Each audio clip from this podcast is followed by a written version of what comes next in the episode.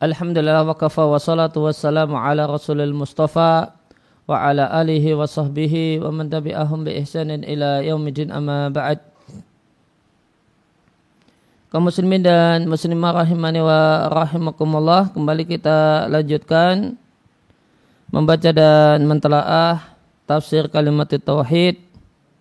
Kaya Muhammad At-Tamimi rahimallahu taala dengan penjelasan dari Sasalah Al-Fauzan hafizallahu taala.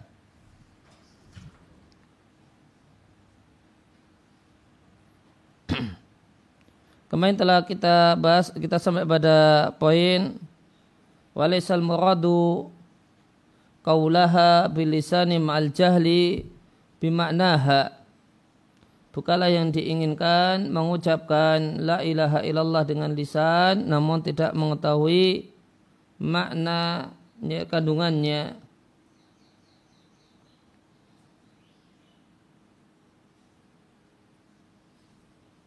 Maka poin selanjutnya? Fa'inal munafiqina yakulunaha karena orang-orang munafik mereka mengucapkan la ilaha illallah wahum tahtal kufari dan mereka di akhirat nanti di neraka di bawahnya orang-orang kafir. Fidarkil asfali minan nari. Di lapis yang paling bawah dari neraka. Demikian di surat An-Nisa ayat yang ke-145. Penjelasannya orang-orang munafik mereka adalah orang-orang yang di lapis yang paling bawah dari neraka. Ya Hum mereka orang munafik adalah orang yang menampakkan Islam dan menyembunyikan kekafiran. Ya, inilah munafik dengan status nifak i'tiqadi, kemunafikan akidah.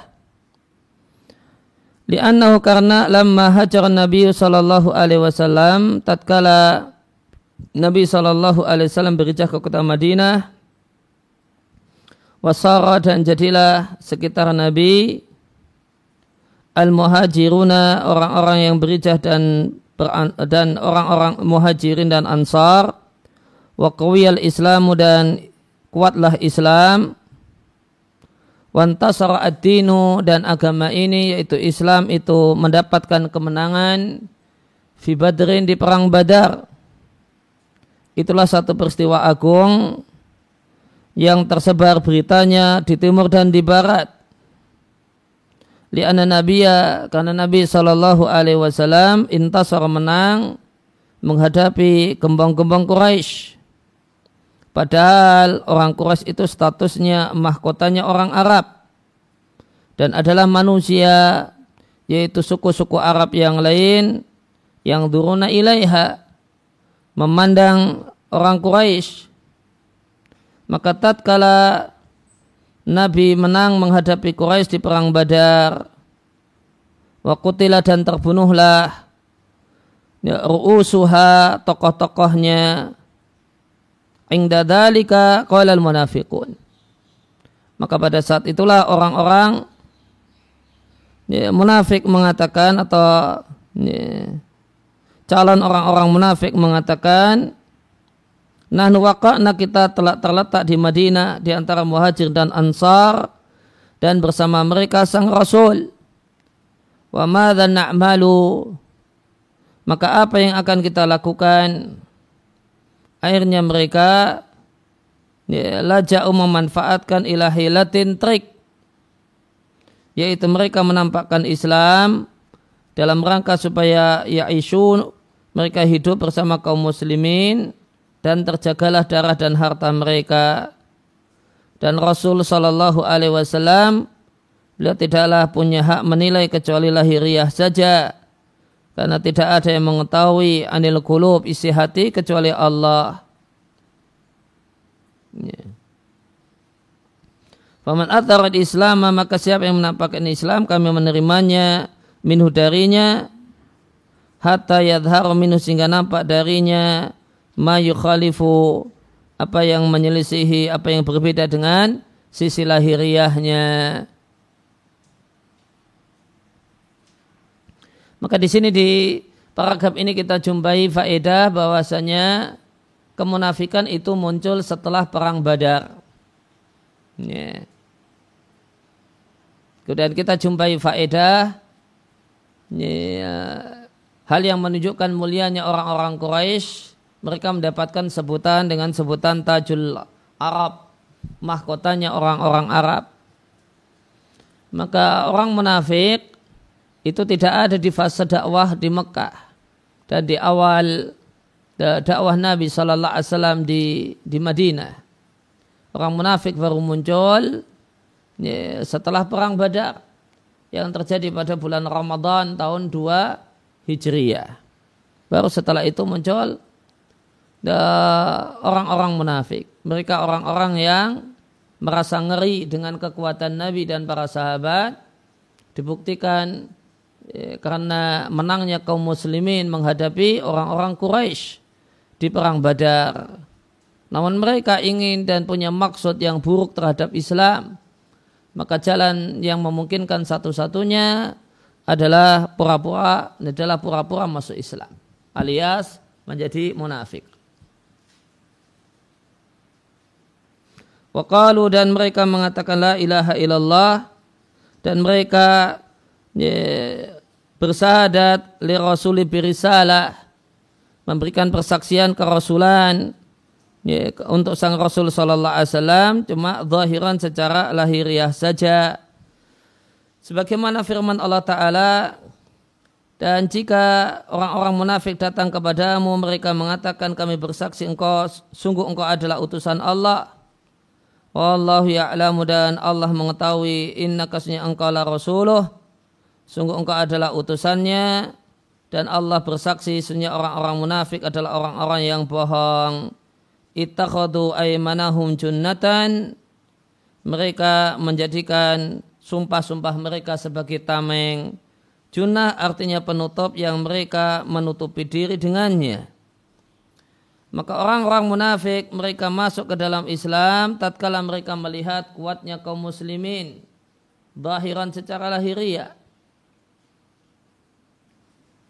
sedangkan mereka tetap bertahan dengan kekafiran secara batin wal billahi walidzalika oleh karena itu Allah Subhanahu wa taala menjadikan mereka di lapis yang paling bawah dari neraka di bawah orang-orang musyrik para penyembah berhala posisi mereka di neraka di bawahnya orang-orang ateis karena begitu besarnya kejahatan mereka dan tipuan serta makar mereka. Allah katakan yukhadi'un Allah walladina amanu. Mereka berupaya untuk menipu Allah dan orang-orang yang beriman. Dan tidaklah mereka menipu kecuali diri mereka sendiri. Wa ma dan mereka tidak sadar. Maka orang munafik mereka mengucapkan la ilaha illallah. Dan orang dia munafik ini dilapis yang paling bawah dari neraka maka bagaimanakah mungkin kalian katakan bahasanya ucapan la ilaha illallah itu cukup dengan semata-mata dilafalkan?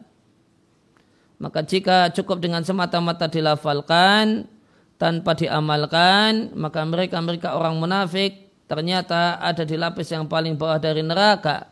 Padahal mereka mengucapkan la ilaha illallah.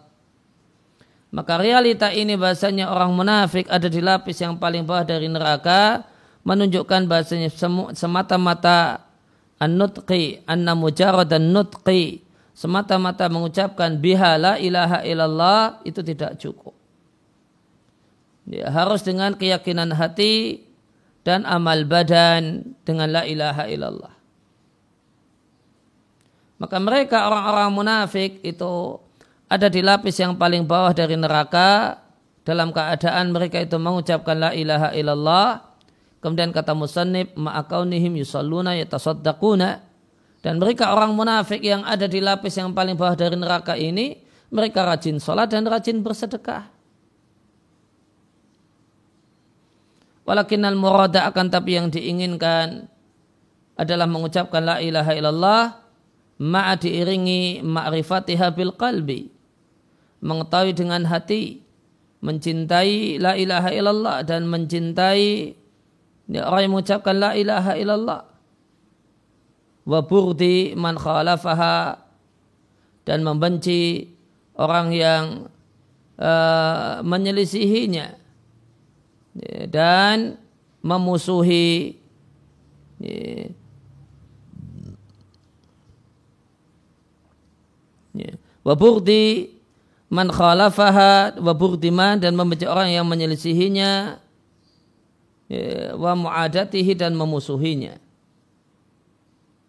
Penjelasannya maka orang-orang munafik mereka sholat dan bersedekah wa yakhrujuna lil jihad mereka keluar dan berangkat untuk berjihad bersama sang Rasul sallallahu alaihi secara lahiriah.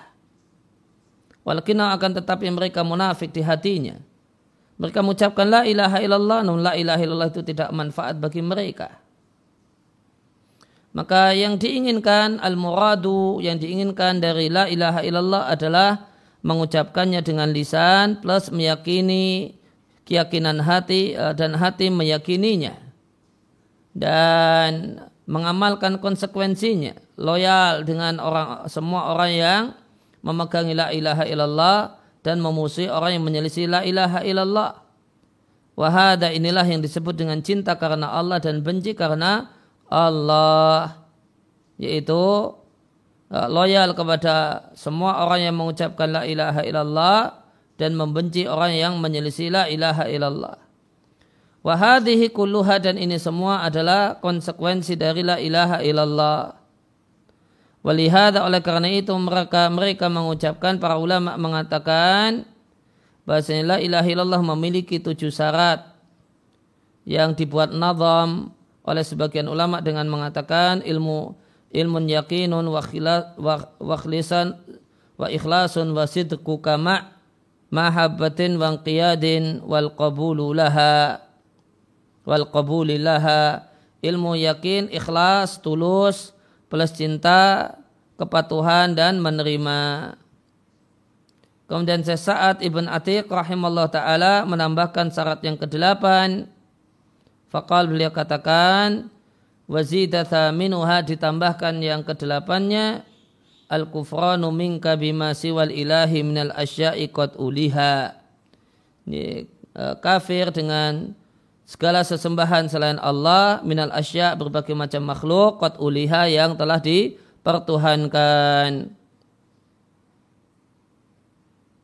Dan dua rukun la ilaha illallah adalah an-nafyu wal ithbat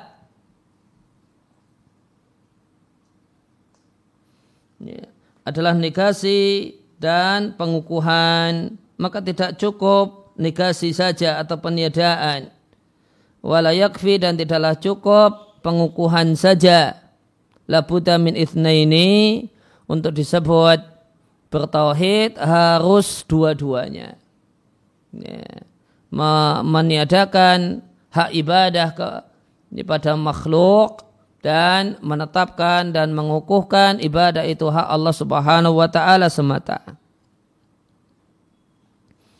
Kembali ke matan sebagaimana sabda Nabi sallallahu alaihi wasallam, "Man qala la ilaha illallah mukhlisa." Siapa yang mengucapkan la ilaha illallah dengan penuh keikhlasan dalam riwayat yang lainnya khalisan min qalbihi dengan murni dari hatinya dalam riwayat yang lain sadiqan min qalbihi jujur dari hatinya dalam hadis yang lainnya, mengkala la ilaha illallah. Siapa yang mengucapkan la ilaha illallah wa kafar bima yu'badu min dunillahi dan kafir dengan semua yang disembah selain Allah Subhanahu wa taala. Ila ghair dalika minal ahadithi dan hadis-hadis yang lainnya yang menunjukkan ya, kebodohan mayoritas manusia bihadi syahadati dengan syahadat ini. Penjelasannya maka Nabi Shallallahu Alaihi Wasallam mengatakan siapa yang mengucapkan la ilaha illallah mukhlisah dengan ikhlas maka ini kaidun ini syarat agar la ilaha illallah itu manfaat. Nabi tidak mencukupkan lam yaqtasir Nabi tidak mencukupkan dengan ucapan siapa yang mengucapkan la ilaha illallah. Namun Nabi tambahkan dengan kalimat mukhlisan min qalbihi dengan penuh keikhlasan dari hatinya. Maka tidak cukup sekedar mengucapkan la ilaha illallah. Harus hatta yakuna dalika hal itu ucapan la ilaha illallah harus dengan penuh ketulusan dari hatinya supaya tidak termasuk orang-orang munafik yang mengucapkan la ilaha illallah dengan lisannya akan tetapi tidak mengucapkannya dengan hatinya. Demikian juga Nabi mengatakan siapa yang mengucapkan la ilaha illallah wa kafar dan kafir bima ubita min dunillahi dengan segala sesembahan selain Allah. Dan ini adalah persyaratan yang sangat penting bahwa yaitu persyaratan dan kafir dengan semua sesembahan selain Allah. Li'ana kathiran karena banyak orang mengucapkan la ilaha illallah namun tidak meninggalkan ibadah kepada kubur, doa dan minta-minta kepada orang yang sudah mati. Kemudian istighosa, ya, minta dihilangkan kesusahan bihim kepada orang yang sudah mati. Wa talabul hajat dan meminta hajat min ghairillahi kepada selain Allah. Haulai mereka-mereka ini tidaklah manfaat bagi mereka la ilaha illallah. Li'annahum karena mereka tidak kafir bima yu'badu min dunillahi dengan selain Allah subhanahu dengan segala sesembahan selain Allah subhanahu wa ta'ala. Kemudian pensar menyatakan mayoritas manusia tidak mengetahui atau bodoh terhadap syahadat la ilaha illallah mereka menyangka bahasa la ilaha illallah semata-mata kata-kata yang diucapkan dengan lisan. Dan banyak ulama tidak memahami makna la ilaha illallah padahal mereka ulama dalam bidang fikih, dalam bidang nahwu, dalam bidang hadis. Namun mayoritas mereka tidak punya perhatian dengan tauhid. Atau mereka belajar akidah asyairah dan ulama kalam yang mencukupkan diri dengan tauhid rububiyah. Dan mereka mengatakan la ilaha illallah dan mereka tafsirkan la ilaha illallah dengan makna tiada pencipta kecuali Allah. Tidak ada yang mampu mencipta kecuali Allah. Ini tafsiran mereka ulama ul kalam laha terhadap la ilaha illallah. Fahumaka mereka la ta'aduna tidak melampaui lebih dari tauhid rububiyah. Mereka menafsirkan la ilaha illallah bima dengan tafsiran yang tidak lebih dari tauhid rububiyah.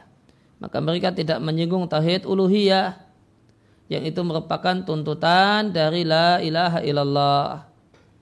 Silakan baca akidah para ulama kalam, Anda jumpai mereka fokus pada menetapkan adanya Allah. Seakan-akan ka'annallaha fihi syak. Seakan-akan ada keraguan tentang adanya Allah dan pengakuan bahasanya Allah adalah sang pencipta, pemberi rezeki yang menghidupkan dan yang mematikan dan yang lainnya. Mereka tidak menyebutkan ibadah. Mereka tidak menyebutkan uluhiyah abadan sama sekali. Hadalah yazidu maka ini tidak lebih baik daripada agama orang-orang musyrik yang Allah berfirman tentang mereka. Ya, yang Allah berfirman tentang mereka. Kul tanyakanlah katakanlah man yarzukukum siapakah memberikan rezeki kepada kalian? Minas sama iwal ardi. Dari dari atas yaitu dari mendung wal ardi dan dari bumi. Apakah dia zat yang menciptakan pendengaran dan penglihatan? Zat yang mengeluarkan yang hidup dari yang mati dan mengeluarkan yang mati dari yang hidup. Paman dan siapakah yang mengatur segala urusan? Maka mereka akan mengatakan Allah Yuthbituna Arab mereka menetapkan oh, mereka orang musyrik jahiliyah menetapkan dan mengakui adanya Allah akan tapi mereka menyembah selain Allah. Wa ya'buduna min dunillahi mereka menyembah selain Allah ma makhluk yang tidak bisa menimpakan bahaya untuk mereka tidak pula bisa memberikan manfaat bagi mereka. Wa yaquluna dan mereka mengatakan bahasanya haula'i mereka mereka ini adalah pemberi syafaat untuk kami Allah di sisi Allah. Maka mereka orang Arab jahiliyah mereka tidaklah mengatakan bahasanya berhala-berhala tersebut mencipta dan memberi rezeki. Lakin yakuluna akan tapi mereka mengatakan bahasanya berhala-berhala tersebut memberi syafaat, wusata, perantara bagi kami di sisi Allah. Maka perkaranya bahaya sekali. Fahunaka labsun kathirun ada banyak kerancuan dalam masalah ini. Wadalla kathirun minan nasi dan sesatlah banyak orang karena kerancuan ini. Orang yang memurnikan tauhid dan menjelaskan makna la ilaha illallah akan dikomentari oleh orang-orang yang berkomentar bahasanya orang ini mengkafirkan kaum muslimin. Maka kami berlepas diri kepada Allah dari orang yang mengkafirkan sesama muslim. Kami tidaklah meyakini kafir kecuali orang yang dikafirkan oleh Allah dan Rasulnya. Dan orang yang tidak mewujudkan dan tidak mempraktekkan, tidak mengamalkan la ilaha illallah adalah orang yang ya, dikafirkan oleh Allah dan Rasulnya.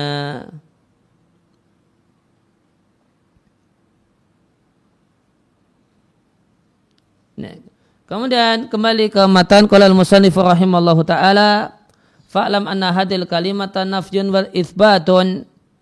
Ketahui bahasanya kalimat la ilaha illallah itu mengandung dua unsur atau dua rukun, rukun negasi atau peniadaan dan rukun penetapan dan pengukuhan.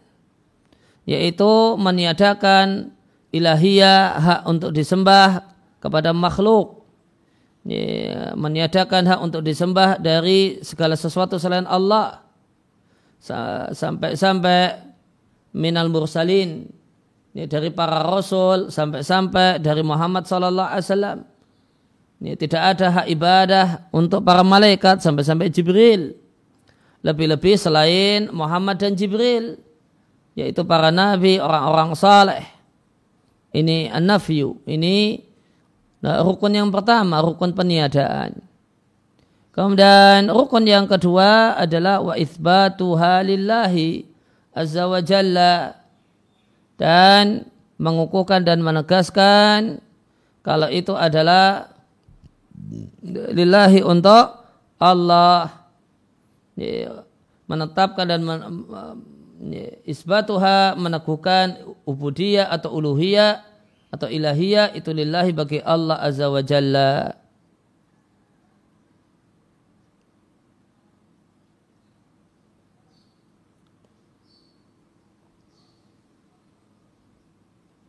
Penjelasannya, maka kalimat ini yaitu la ilaha illallah memiliki dua rukun. Rukun yang pertama adalah rukun nafiyun, peniadaan atau negasi, kemudian yang kedua penetapan atau pengukuhan. Fala yakfi an-nafyu. Maka tidak cukup kalau cuma meniadakan saja dan tidak cukup kalau meneguhkan saja. Namun harus dua-duanya muktarina ini bergandengan. Sebagaimana firman Allah Ta'ala, bi taghut wa yu'min billahi. Siapa yang kafir dengan taghut dan beriman kepada Allah. Maka Allah tidak mengatakan siapa yang kafir dengan taghut titik. Bahkan Allah mengatakan dan beriman kepada Allah. Dan Allah juga tidak mengatakan siapa yang beriman kepada Allah tanpa menyebutkan kafir dengan taghut. Labuta min ini harus ada dua-duanya. Maka an-nafyu isinya adalah meniadakan ibadah ya, dari semua makhluk yang disembah-sembah selain Allah. Dari segala sesembahan selain Allah. Minal makhlukat, ya, yaitu dari segala makhluk. Maka tidak ada makhluk yang punya hak untuk mendapatkan ibadah. Meskipun dia adalah min aslahi salihin. Ya, makhluk yang paling saleh maka manusia yang paling saleh adalah Muhammad sallallahu alaihi wasallam dan malaikat yang paling saleh adalah Jibril alaihi salam. Wa ma'ahada meskipun demikian seandainya ada seorang yang menyembah Jibril atau menyembah Muhammad maka dia adalah orang musyrik yang kekal di neraka karena Allah tidaklah ridha ada siapa pun yang disekutukan bersama Allah baik itu malaikat, baik itu para nabi, baik itu orang saleh. Wala minal asjar tidak pula dari Allah tidaklah di, rela disekutukan dengan pohon ataupun dengan batu. Oleh karena itu yakulu ya, oleh karena itu Allah mengatakan wala yusyrik bi ibadati ahada. Dan tidak menyekutukan dalam ibadah kepada Rabbnya ahada dengan siapa pun ahada di sini am bersifat umum karena dia nakirah didahului oleh nafi Demikian juga firman Allah yang lainnya di surat An-Nisa wa'budullah wa la tusyriku bi syai'a. Sembahlah Allah Subhanahu wa taala dan janganlah kalian sekutukan Allah dengan sesuatu apa pun. Syai'an di sini ayat syai'in sesuatu apa pun dia. Dan ini adalah nafyun amon peniadaan yang bersifat general. Karena al-manfinya adalah isim nakirah yaitu syai'an. Dan nakirah jika didalai oleh nafi atau didalai oleh nahi ta'umu syai' maka mencakup semuanya.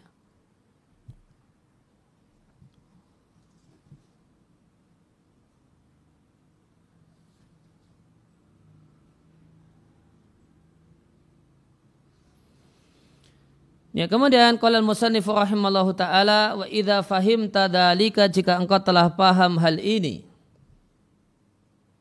Fata'amal maka renungkanlah uluhiyah yang Allah tetapkan untuk dirinya dan Allah tiadakan dari Muhammad sallallahu alaihi wasallam dari Jibril dan yang selain keduanya. Ya, ayakuna lahum minha mithqalu habatin min khardalin. Allah tiadakan bagi mereka-mereka minha dari uluhiyah meskipun hanya seberat biji sawi. Penjelasannya. Uluhiyah maknanya adalah ibadah.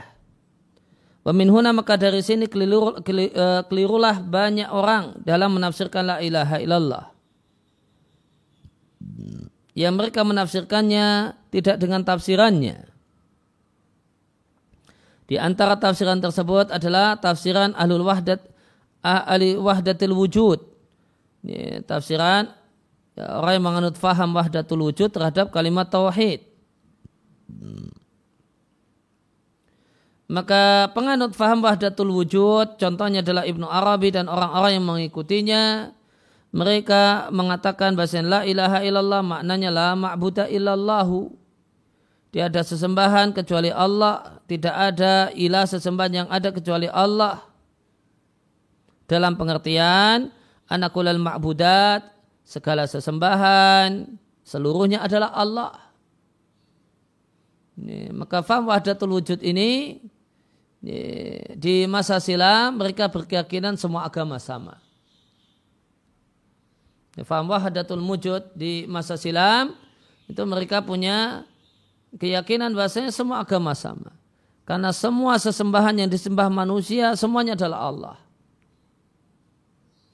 Maka orang Nasrani yang menyembah Nabi, menyembah Nabi Isa adalah menyembah Allah. Orang Buddha yang menyembah Buddha Siddhartha Gautama adalah menyembah Allah dan seterusnya. Semuanya menyembah Allah, maka semua agama sama.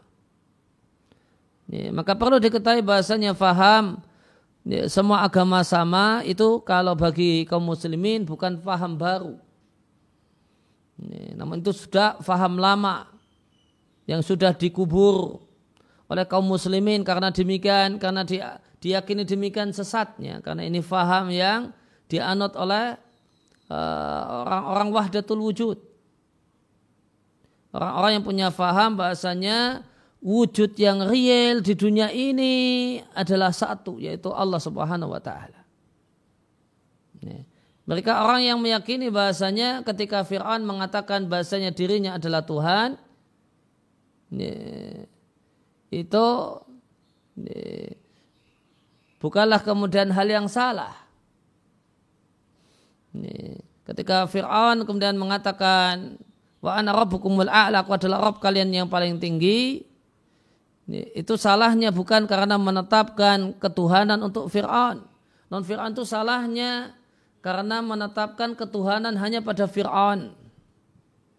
Seandainya Fir'aun ini mengatakan yang jadi Rabb, yang jadi Tuhan itu saya dan yang lainnya, karena semuanya itu adalah Tuhan, ini malah benar.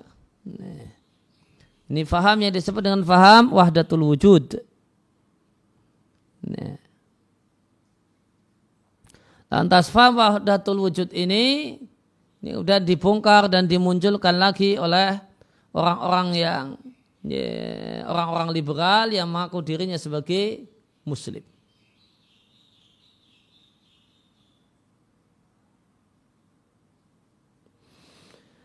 Maka makna hada, makna kalimat mereka ini bahasanya semua sesembahan seluruhnya adalah Allah. Sehingga menyembah apa pun adalah menyembah Allah. Semua agama sama. Li'ana ingdam karena menurut mereka orang yang mengetahui wahdatul wujud. Maka wujud yang ada di dunia nyata ini tidak terpisah antara khalik dan makhluk. Seluruhnya adalah Allah.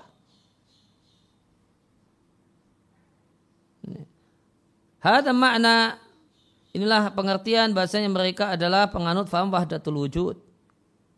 Maka mereka jadikan wujud itu menyatu tidak terbagi. Seluruhnya adalah Allah. Famahma abida al-insanu min syai'in maka apa pun yang disembah oleh seseorang maka dia menyembah Allah. Orang yang menyembah sapi dan orang yang menyembah patung, orang yang menyembah batu, orang yang menyembah manusia, orang yang menyembah malaikat, seluruhnya adalah menyembah Allah karena Allah adalah al-wujud al-mutlak. Ini wujud satu-satunya.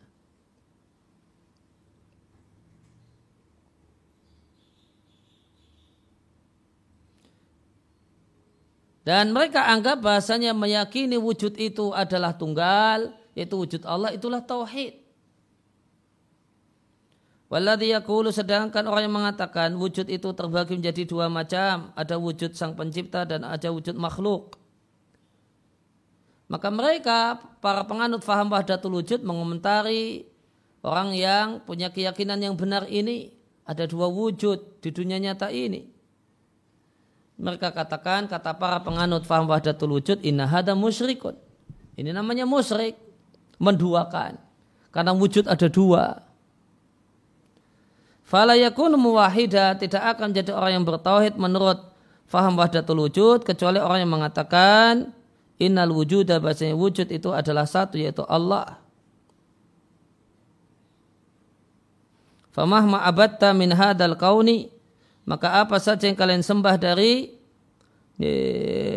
dari jagat raya ini baik itu pohon, batu, patung ataupun sesembahan yang lainnya maka sesungguhnya Anda menyembah Allah. Di anahada wallahu karena ini adalah Allah. Kalau menyembah patok, menyembah pohon, pohon itu Allah. Kalau mau menyembah sapi, sapi itu Allah. Ini. Mau ini. bahkan seandainya menyembah kotoran, maka kotoran itu adalah Allah. Dan itulah tauhid kata penganut faham wahdatul wujud.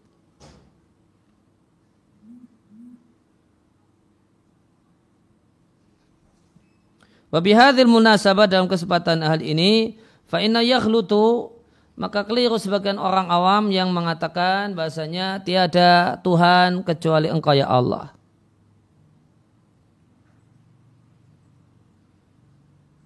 Ya, karena walakin lauqala seandainya mereka mengatakan tidak ada sembahan yang berat disembah melainkan Engkau ya Allah. Nah itu yang pas. Karena jika la ilaha illallah diartikan wala ma'budah siwaka. Tiada Tuhan kecuali engkau ya Allah. Maka ini mencocoki perkataan penganut faham wahdatul wujud. Sehingga saatnya ditambahkan kata-kata tiada Tuhan yang berhak disembah. Nah baru soha ini secara kalimat jadi kalimat yang tepat. Ini kalau mengucapkan uh, uh, namun jika memaknai la ilallah tiada Tuhan kecuali Allah, tiada sesembahan kecuali Allah, maka secara makna yang diinginkan oleh kaum muslimin, diinginkan oleh masyarakat kita makna yang benar. Ya Tuhan itu yang yang boleh disembah itu hanya Allah yang lain tidak boleh. Namun secara kalimat itu mencocoki ya, ya, ya selaras dengan uh, makna la ilaha illallah uh, semakna dengan selaras dengan uh, pemaknaan la ilaha illallah yang diberikan oleh orang-orang uh, penganut faham wahdatul wujud. Sehingga yang lebih tepat ya, adalah tambahkan kata-kata yang berat disembah. Tiada Tuhan yang berat disembah, tiada sesembahan yang berat disembah kecuali Allah. Li'ana masiwahu karena sesembahan-sesembahan selain Allah itu disembah bil batil padahal tidak berhak untuk disembah. Sebagaimana firman Allah Ta'ala di surat Al-Hajj ayat yang ke-62, Dalika bi anna Allah huwal haqqu. Hal itu karena Allah adalah sesembahan yang berat disembah. Wa anna ma yada'una min dunihi huwal batil. Dan segala yang mereka sembah selain Allah adalah batil tidak berat untuk disembah. Dan sungguh Allah adalah zat yang maha tinggi dan zat yang maha besar.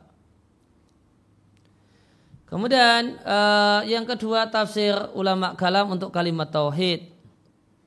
Maka ulama kalam mereka mengucapkan la ilaha illallah dengan pengertian tidak ada yang mampu untuk mencipta dan mencipta, mengatur dan mewujudkan kecuali Allah.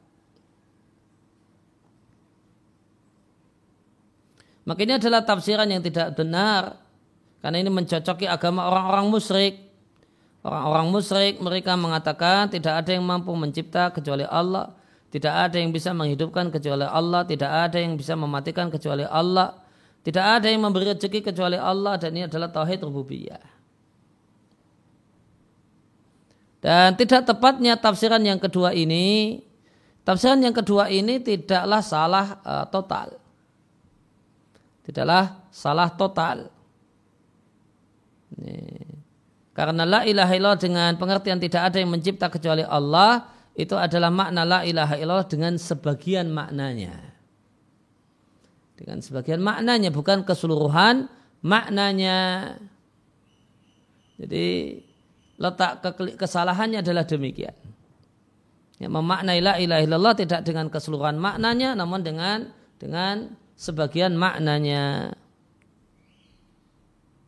Sedangkan tafsiran sebelumnya la ilaha illallah diartikan dengan tiada sesembahan atau tiada Tuhan kecuali Allah. Ya, maka letak kesalahannya bukanlah dalam makna yang diinginkan. Namun dalam teks dalam redaksi yang ini bersesuaian dengan redaksi makna la ilaha illallah menurut wahdatul wujud adapun adapun makna yang diinginkan oleh orang-orang yang mengucapkannya oleh kaum muslimin yang mengucapkan bahasanya makna la ilaha illallah adalah tiada Tuhan yang berada tiada, tiada tiada Tuhan kecuali Allah atau tiada sesembahan kecuali Allah makna yang diinginkan benar.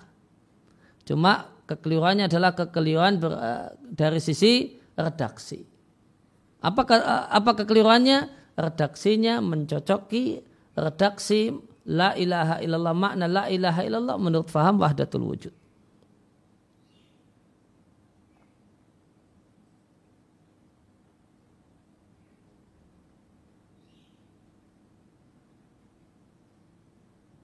Nah kemudian yang ketiga tafsir la ilaha illallah menurut Jahmiyah dan Mu'tazilah dan orang yang berjalan di atas jalan mereka yang mengingkari nama dan sifat Allah karena menetapkan nama dan sifat menurut mereka adalah kemusyrikan tauhid menurut mereka adalah meniadakan nama dan sifat Allah maka ada lagi yang mengatakan bahasanya ini, makna tauhid la ilaha illallah adalah ini, meniadakan nama dan sifat bagi Allah.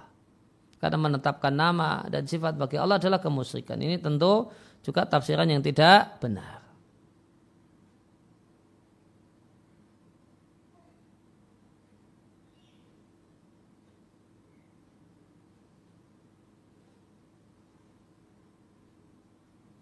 Nah kemudian tafsiran yang keempat beliau sebut dengan tafsiran hizbiyin dan tafsiran ikhwaniyin al-yauma di zaman ini.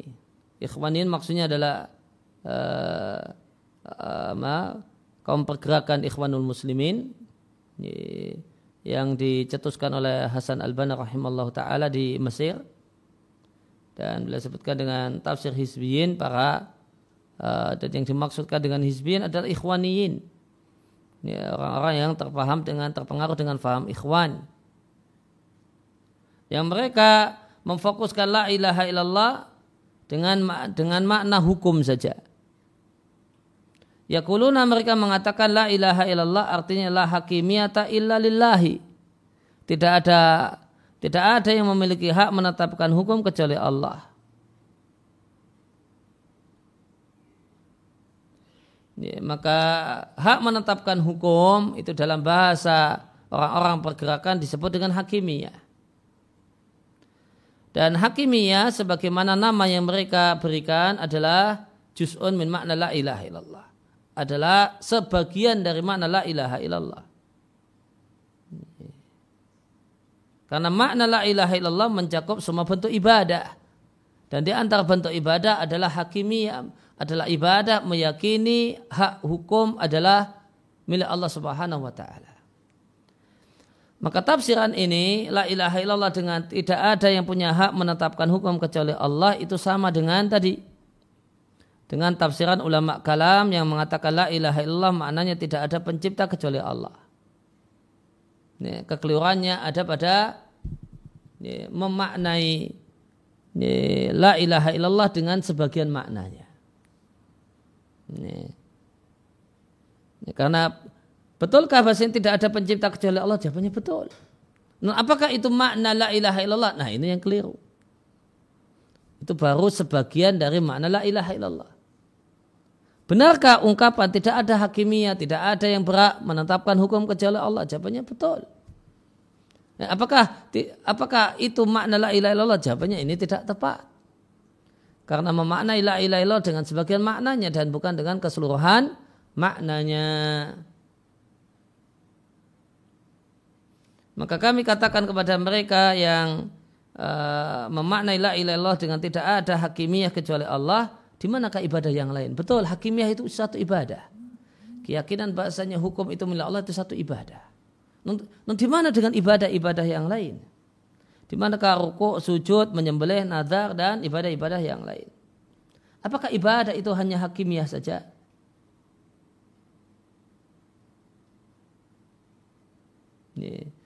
Idza kana makna jika makna la ilaha menurut kalian adalah hakimiyah saja. Apakah berarti hak, ibadah itu hanya hakimiyah saja? Kalau iya maka ini salah besar. Karena hakimiyah itu baru sebagian dari bentuk ibadah. Aina matan fihi min anwa'i syirki maka di manakah ya, macam-macam kemusyrikan yang kalian tiadakan? Ya subhanallah. Yang bari atanabuh sepatutnya orang itu perhatian dengan perkara-perkara ini li'anna hadi li'anna hadihi karena ini yaitu la ilaha illallah adalah kalimatun azimatun kalimat yang agung yang menyelamatkan dari neraka bagi siapa, saja mewujudkannya. Wa, wa kuludin dan semua dan agama seluruhnya dibangun di atas la ilaha illallah dari awal sampai akhirnya. Dakwah para rasul dan semua kitab suci yang diturunkan semuanya dibangun di atas kalimat ini la ilaha illallah.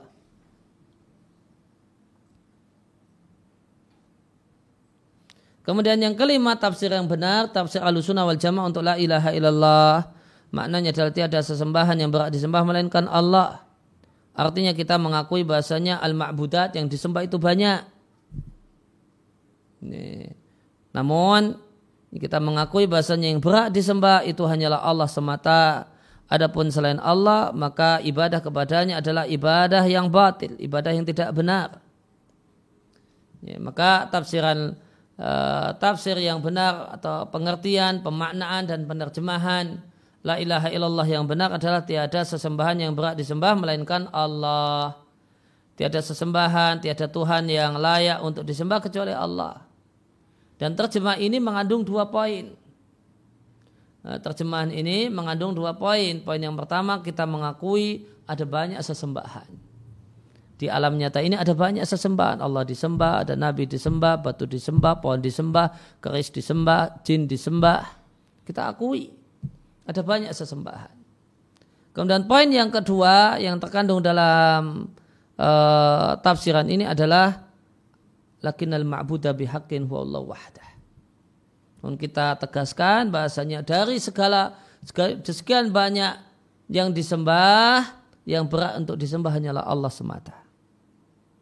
Sebagaimana firman Allah di surat Al-Hajj ayat yang ke-62, hal itu dikarenakan Allah adalah al-haq, sembahan yang berat untuk disembah, sedangkan apa yang mereka berhala-berhala yang mereka seru selain Allah adalah huwal batil, tidak berat untuk disembah. Sungguh Allah adalah zat yang maha tinggi lagi zat yang maha besar.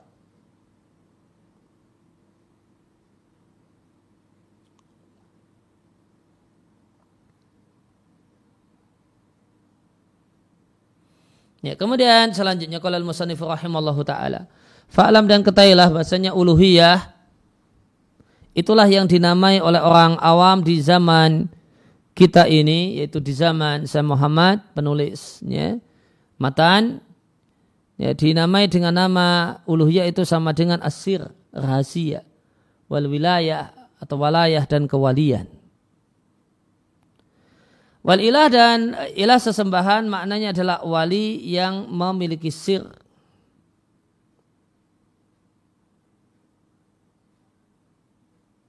dan itulah maka al-ilah sesembahan itulah yang dinamai oleh al-fakir wa syekh dan dinamai oleh orang-orang awam dengan sebutan sayyid dan semacam itu. Wadhalika dan hal tersebut annahum bahasanya mereka ya yadhununa mereka berkeyakinan bahasanya Allah jadikan bagi khawasil khalqi. Yeah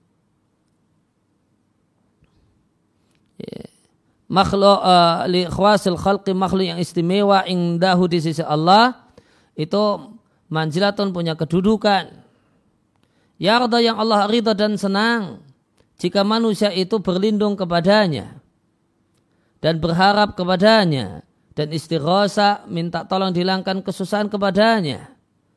Dan Allah itu senang kata mereka jika manusia menjadikan manusia uh, makhluk-makhluk yang istimewa ini adalah perantara antara dia dengan Allah.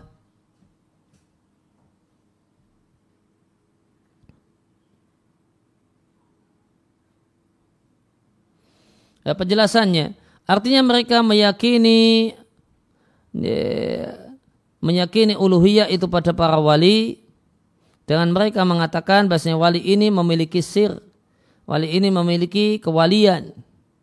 Lantas akhirnya mereka pun mendekatkan diri kepada wali semacam itu dengan menyembelih, dengan bernadar, dan doa minta-minta, wistirosa dan minta dihilangkan kesusahan.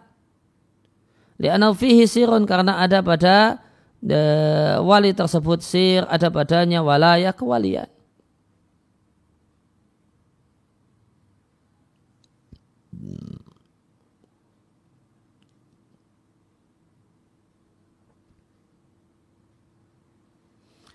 Kemudian orang-orang sufi yusamuna mereka menamai al-abid al-ibadah dengan sebutan syekh yaitu syekh tarikat yang mereka mengambil darinya dari syekh tarikat ini agamanya. Sedangkan orang yang belajar dari uh, guru tarikat mereka sebut dengan sebutan murid. Orang yang berkendak dan orang yang menginginkan. Di murid dalam bahasa Indonesia itu diambil dari istilah di kalangan uh, sufi. Orang yang belajar kepada guru tarekat. Itu disebut murid. Ya, kemudian akhirnya jadilah dia murid. Dan masuk ke dalam bahasa Indonesia ya, siswa disebut dengan murid. Yang dalam konsep belajar ala sufiyah itu terdapat konsep belajar bahasa yang namanya murid itu yakunu masyaihihi bersama gurunya seperti mayit di hadapan yang memandikannya. Tidak boleh bagi murid ayat taridu bisyai'in menentang apa pun yang diminta dan diperintahkan oleh guru.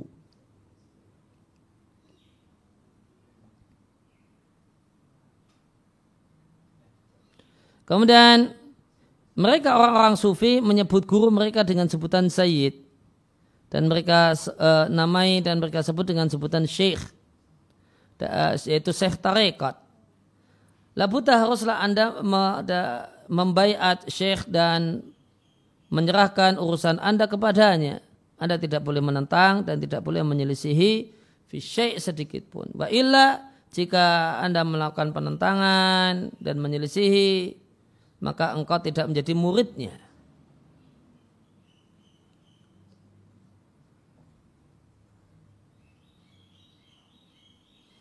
Nah, kemudian penjelasan selanjutnya di poin ke-15, mereka mengatakan bahasanya Allah jadikan minal khalqi di antara makhluk ada khawas, makhluk-makhluk istimewa.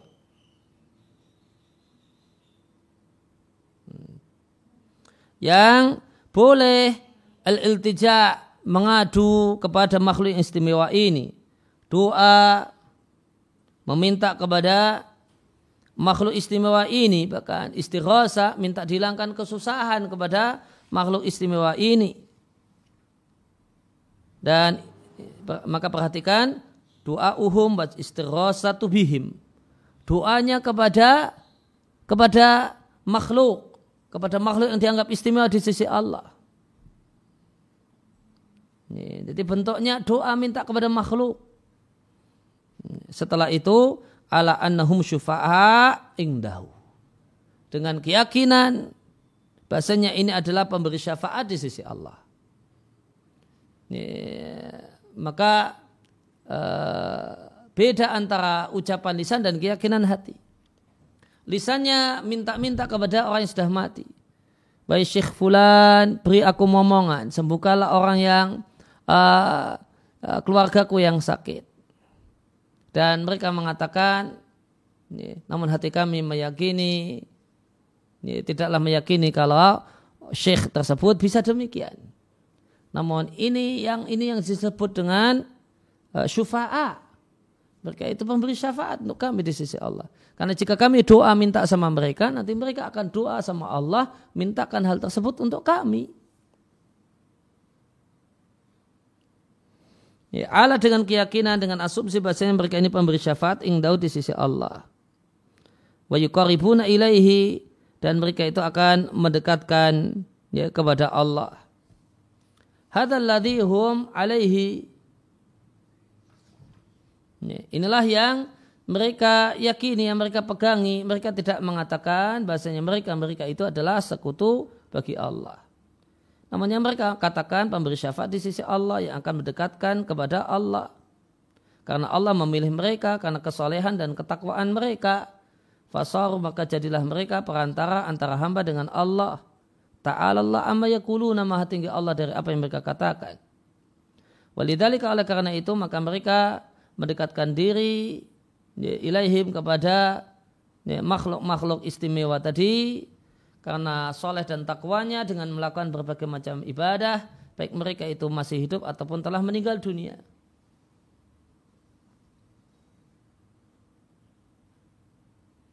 Bahkan mereka mengatakan bahasanya siapa yang mendekatkan diri kepada wali tersebut semisal dia mendekatkan diri kepada Allah.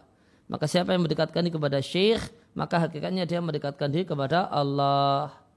Wa ya'buduna min dunillah, maka mereka menyembah selain Allah ma makhluk yang tidak bisa menimpakan bahaya untuk mereka tidak bisa pula memberikan manfaat bagi mereka Wayakuluna dan mereka mengatakan haula mereka mereka ini adalah pemberi syafaat untuk kami di sisi Allah. Maka setan itu mempermainkan mereka ilaha adalah hadis sampai batas semacam ini. Ya, maka uh, Maka yang namanya konsep menyembah, ya, konsep menyembah perantara itu berangkat dari asumsi bahasanya makhluk-makhluk tertentu yang menjadi perantara di sisi Allah itu memiliki hak uluhiyah dan hak uluhiyah ini adalah karena pemberian Allah.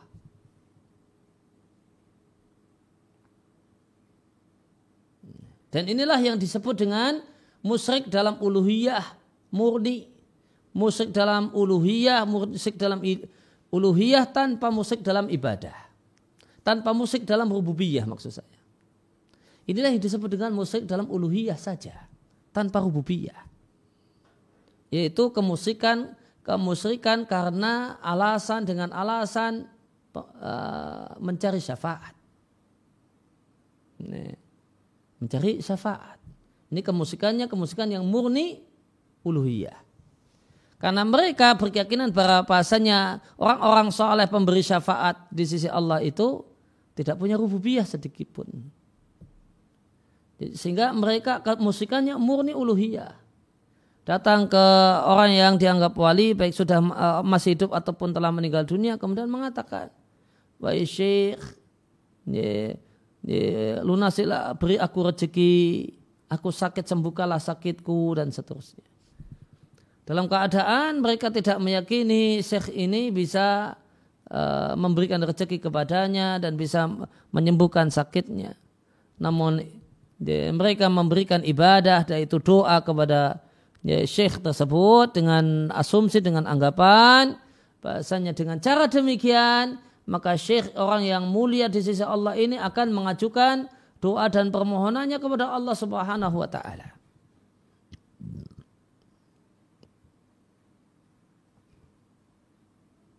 Dan inilah yang ya, dinyatakan oleh Syekh Muhammad di Risalah Nawakidul Islam sebagai satu kekafiran dengan sepakat para ulama.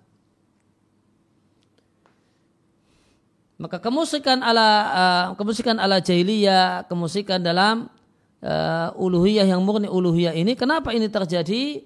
Karena mereka berkeyakinan bahwa makhluk-makhluk tersebut punya uluhiyah dan uluhiyah tersebut adalah uluhiyah karena pemberian Allah Subhanahu wa taala.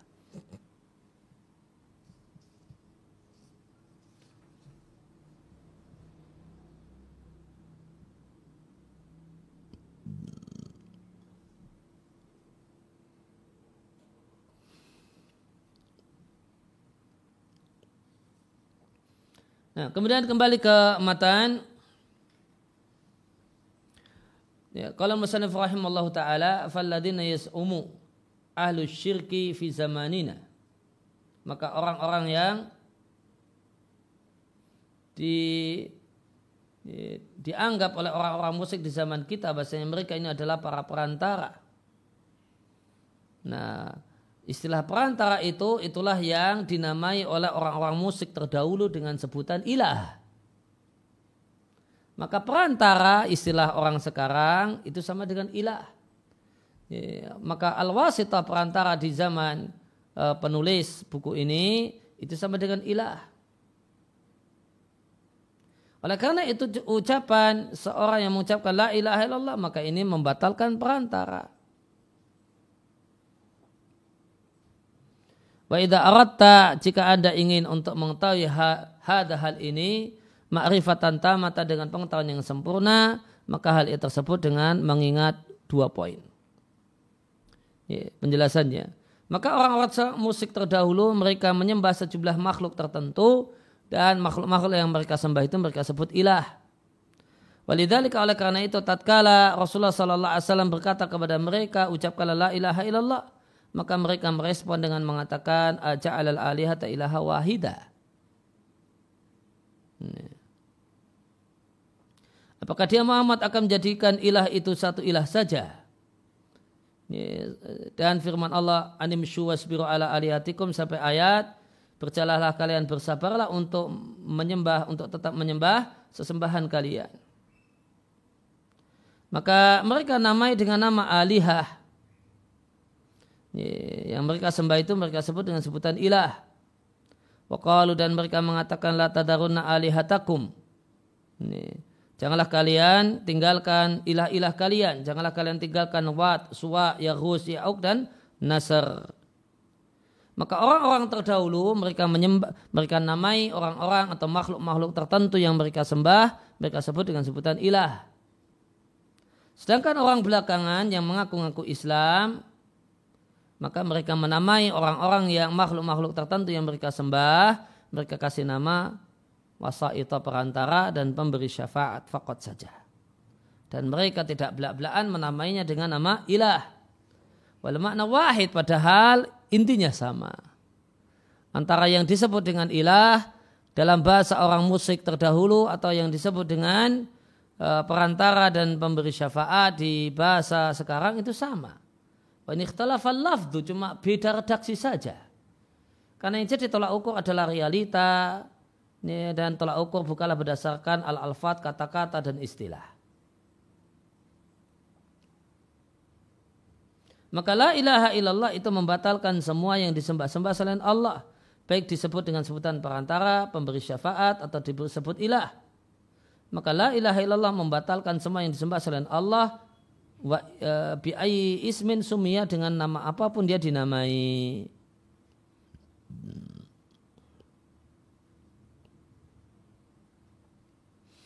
Ya, maka untuk mengetahui dan untuk faham hal ini, bahasanya istilah ilah di masa orang musik jahiliyah itu sama dengan istilah perantara dan pemberi syafaat untuk para penyembah kubur di zaman ini, maka untuk faham untuk hal ini maka ada dua poin yang harus dimengerti. Wa idza arata dan jika Anda ingin mengetahui ya, hal ini dengan pengetahuan yang sempurna, maka itu dengan memperhatikan dua hal. Yang pertama, Anda ketahui, Anda kenali, Anda sadari bahwasanya orang-orang kafir yang diperangi oleh Rasulullah sallallahu alaihi wasallam bukan hanya diperangi bahkan Nabi bunuh dan Nabi halalkan hartanya dan Nabi halalkan perempuannya yaitu jadikan tawanan mereka adalah orang-orang yang mengakui tauhid rububiyah yaitu bahasanya tidak ada yang mencipta, memberi rezeki, menghidupkan, mematikan dan mengatur segala urusan kecuali Allah semata. Sebagaimana firman Allah Ta'ala, katakanlah siapa akan memberikan rezeki kepada kalian dari langit dan bumi, bukankah dia adalah zat yang menciptakan pendengar dan penglihatan, yang mengeluarkan yang hidup dari yang mati, mengeluarkan yang mati dari yang hidup, dan siapakah yang mengatur segala urusan, maka mereka akan mengatakan Allah. Fakul afala tatakun, tidakkah kalian bertakwa? Penjelasan nomor 18. Maka para penyembah kubur zaman ini mereka mengatakan selama seorang itu mengakui bahasanya Allah adalah pencipta, pemberi yang menghidupkan dan mematikan dan mengatur segala sesuatu, maka dia muslim. Itu jika demikian apa makna la ilaha illallah? Maka laisa laha maknan indahum maka la ilaha illallah tidak punya makna menurut mereka. Karena orang-orang musyrik pun mengatakan apa yang dikatakan oleh mereka-mereka ini. Kembali ke atas. Wahadi mas'alatun azimatun ini masalah yang besar, masalah yang penting, masalah yang uh, jalilatun penting, muhimmatun penting.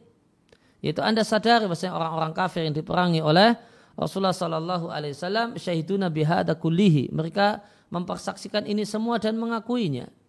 Wa mahada meskipun demikian, pengakuan semacam ini tidak memasukkan mereka ke dalam Islam. Tidak menyebabkan haramnya darah mereka dan harta mereka. Wakanu aidan dan mereka juga bersedekah, berhaji dan berumrah. Wa ta'abaduna menyembah dan meninggalkan sejumlah hal-hal yang haram karena takut kepada Allah.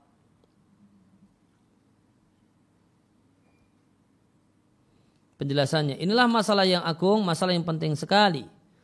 Namun sedikit sekali orang yang perhatian dengannya.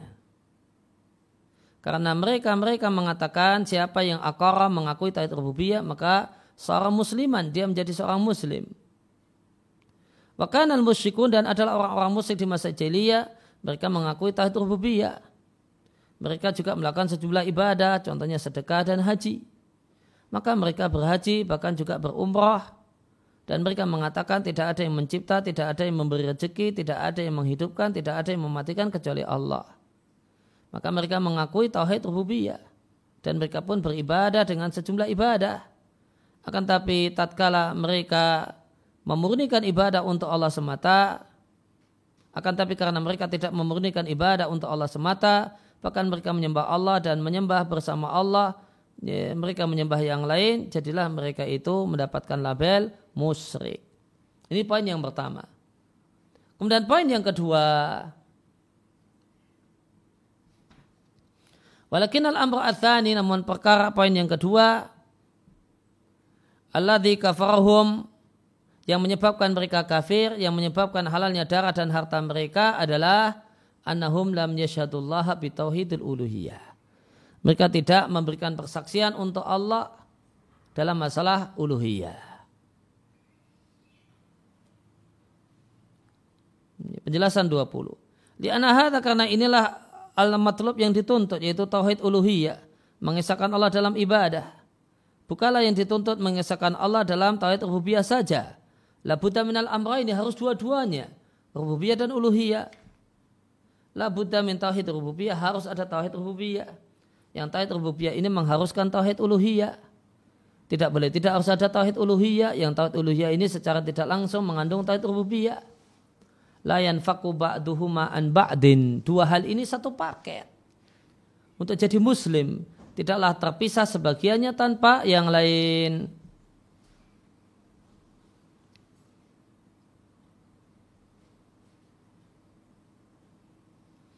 Dan tauhid kembali ke matan dan tauhid uluhiyah adalah meyakini ala yuda'a tidak boleh doa, tidak boleh berharap kecuali kepada Allah semata tiada sekutu baginya. Tidak boleh istighosah, minta untuk dihilangkan kesusahan kepada selain Allah.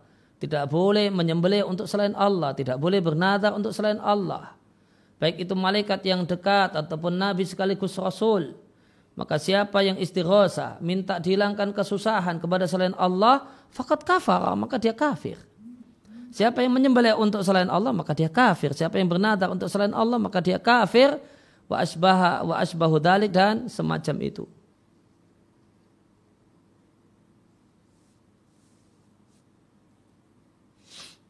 Ya, penjelasan poin 21 dan 22. Tauhid uluhiyah itu memuat semua ibadah. Maka tidaklah diberikan untuk selain Allah minha dari ibadah syai'un satupun bentuk ibadah. Karena Allah lah yang berhak untuk mendapatkan ibadah. Siapa yang memberikan minha dari ibadah syai'an satu saja kepada selain Allah, maka dia musyrik. Meskipun dia mengucapkan la ilaha illallah. Dia musyrik meskipun, meskipun mengucapkan la ilaha illallah. Dia musyrik meskipun dia menyembah Allah dengan berbagai macam bentuk ibadah. Selama dia tidak murnikan untuk Allah fiha dalam ibadah seluruhnya, maka dia bukan muslim. Ya. Ai man fa'ala dzalika siapa yang melakukan hal itu? Istighosa minta dilangkan kesusahan kepada selain Allah yang menyembelih untuk selain Allah maka dia kafir. Artinya siapa yang melakukan hal tersebut maka dia kafir meskipun dia mengucapkan la ilaha illallah. Li'ana karena dia tidak mewujudkan la ilaha illallah. Fawa mutanaqidun maka dia orang yang kontradiktif. Bagaimanakah dia mengucapkan la ilaha illallah setelah itu menyembelih untuk selain Allah? Bagaimanakah dia mengucapkan la ilaha illallah setelah itu istighosah? Minta dihilangkan kesusahan kepada selain Allah. Kepada orang yang sudah mati. Atau orang yang masih hidup namun gaib lain tempat. Kepada jin dan setan.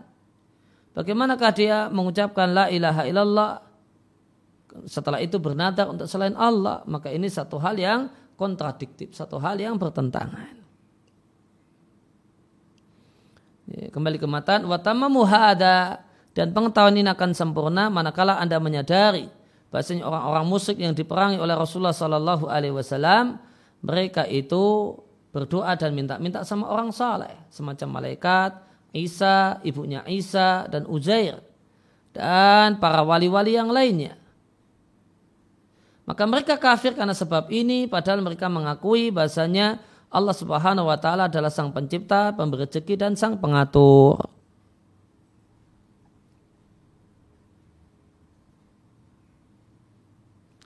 Penjelasannya, orang-orang musyrik terdahulu tidaklah seluruh mereka menyembah patung. Karena mereka beda-beda dalam ibadah. Ada yang menyembah patung, ada yang menyembah malaikat, ada yang menyembah nabi, ada yang menyembah orang saleh dan Rasul Shallallahu Alaihi Wasallam memerangi mereka semua tanpa membeda-bedakan di antara mereka. Walam yakul dan Rasul tidak mengatakan Mau qatil aku tidaklah memerangi kecuali orang-orang yang menyembah patung. Kemudian Rasul meninggalkan orang-orang yang menyembah Uzair dan menyembah Al-Masih atau menyembah orang saleh. Ma farraqa bainahum ar-Rasul sallallahu alaihi wasallam. Sang Rasul sallallahu alaihi wasallam tidak beda-bedakan antara mereka. Maka haulai, maka mereka mereka para penyembah kubur di zaman ini mereka mengatakan syirik adalah menyembah patung, menyembah wali. Dan menyembah wali adalah bentuk mendekatkan diri kepada Allah. Ini namanya tawasul kepada Allah, bukan kemusikan. Karena definisi kemusikan adalah menyembah patung fakat saja. Ya subhanallah. Rasul memerangi semuanya. Maka orang yang menyembah patung, orang yang menyembah malaikat, orang yang menyembah Al-Masih Isa, orang yang menyembah Uzair, orang yang menyembah wali dan orang saleh, lam yufarik bainahum. Rasul sallallahu alaihi wasallam tidak membedakan di antara mereka. Kenapa? Li'annahu laisa bainahum farqun fil hakikati. Karena pada hakikatnya tidak ada beda di antara mereka.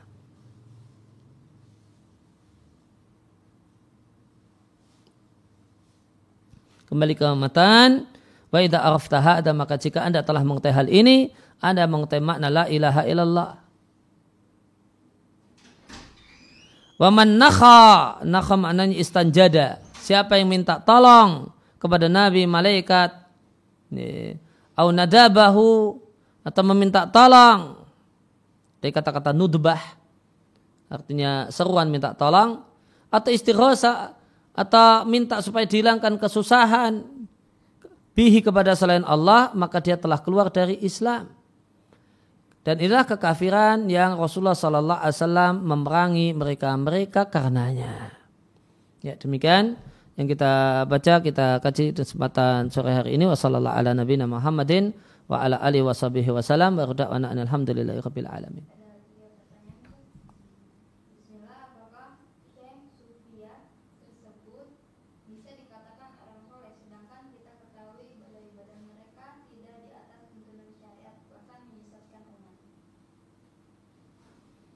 Uh,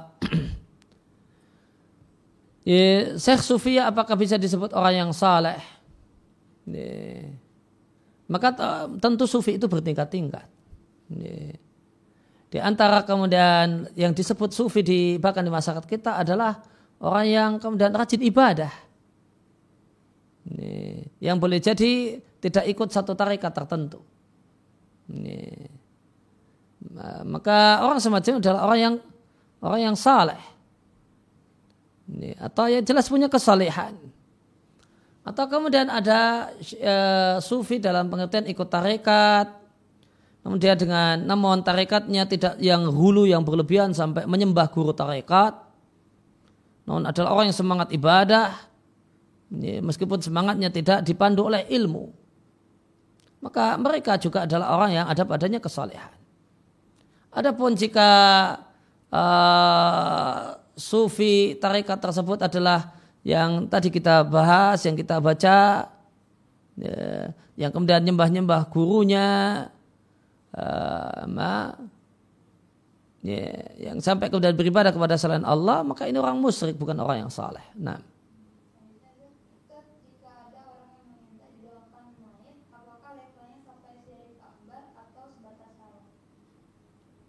Orang yang minta didoakan oleh mayit, orang yang sudah meninggal dunia, maka dilihat. Yang pertama, minta didoakan oleh mayit dari jarak jauh. Mayitnya ada di Surabaya, orang yang minta di Jogja. Ya, maka ini syirik akbar. Ini syirik akbar yang membatalkan keislaman. Kemudian yang kedua, ya, adalah minta didoakan oleh mayit di samping makam. Di samping makam di dekat si mayit dalam pengertian di dekat makamnya. Maka jika ini uh, ya, dilakukan dengan asumsi, ya, maka ini ada kubur, kemudian dia dekati, kemudian dia katakan, Mbah, ya, doakan cucumu besok mau ini, akad nikah, tolong doakan, mintakan pada Allah supaya akad nikahnya lancar. Nah, tidak ada halangan. Jika ini dilakukan di samping uh, makam dengan asumsi bahasanya dengan anggapan bahasanya kalau seorang itu teriak-teriak dan berbicara di samping makam maka mayat mendengar. Maka ini di maka minta doa kepada uh, mayit, minta didoakan oleh mayit dalam keadaan semacam ini itu sebenarnya diperselisihkan oleh para ulama. Ya, apakah ini syirik akbar yang membatalkan keislaman? Sebagian ulama mengatakan demikian. Di antaranya adalah penjelasan sesolah al syekh di sejumlah tempat, di antaranya di Sarah bila untuk Qaidul Arba. Namun, uh, namun sebagian ulama yang lain menilai bahasanya ini haram dan bid'ah dalam ibadah sebagaimana uh, pendapat yang dipilih oleh Syekh Abdul Aziz Ibn Bazin rahimahullah taala di ta'liq beliau untuk uh, Fathul Bari. Nah. Amin.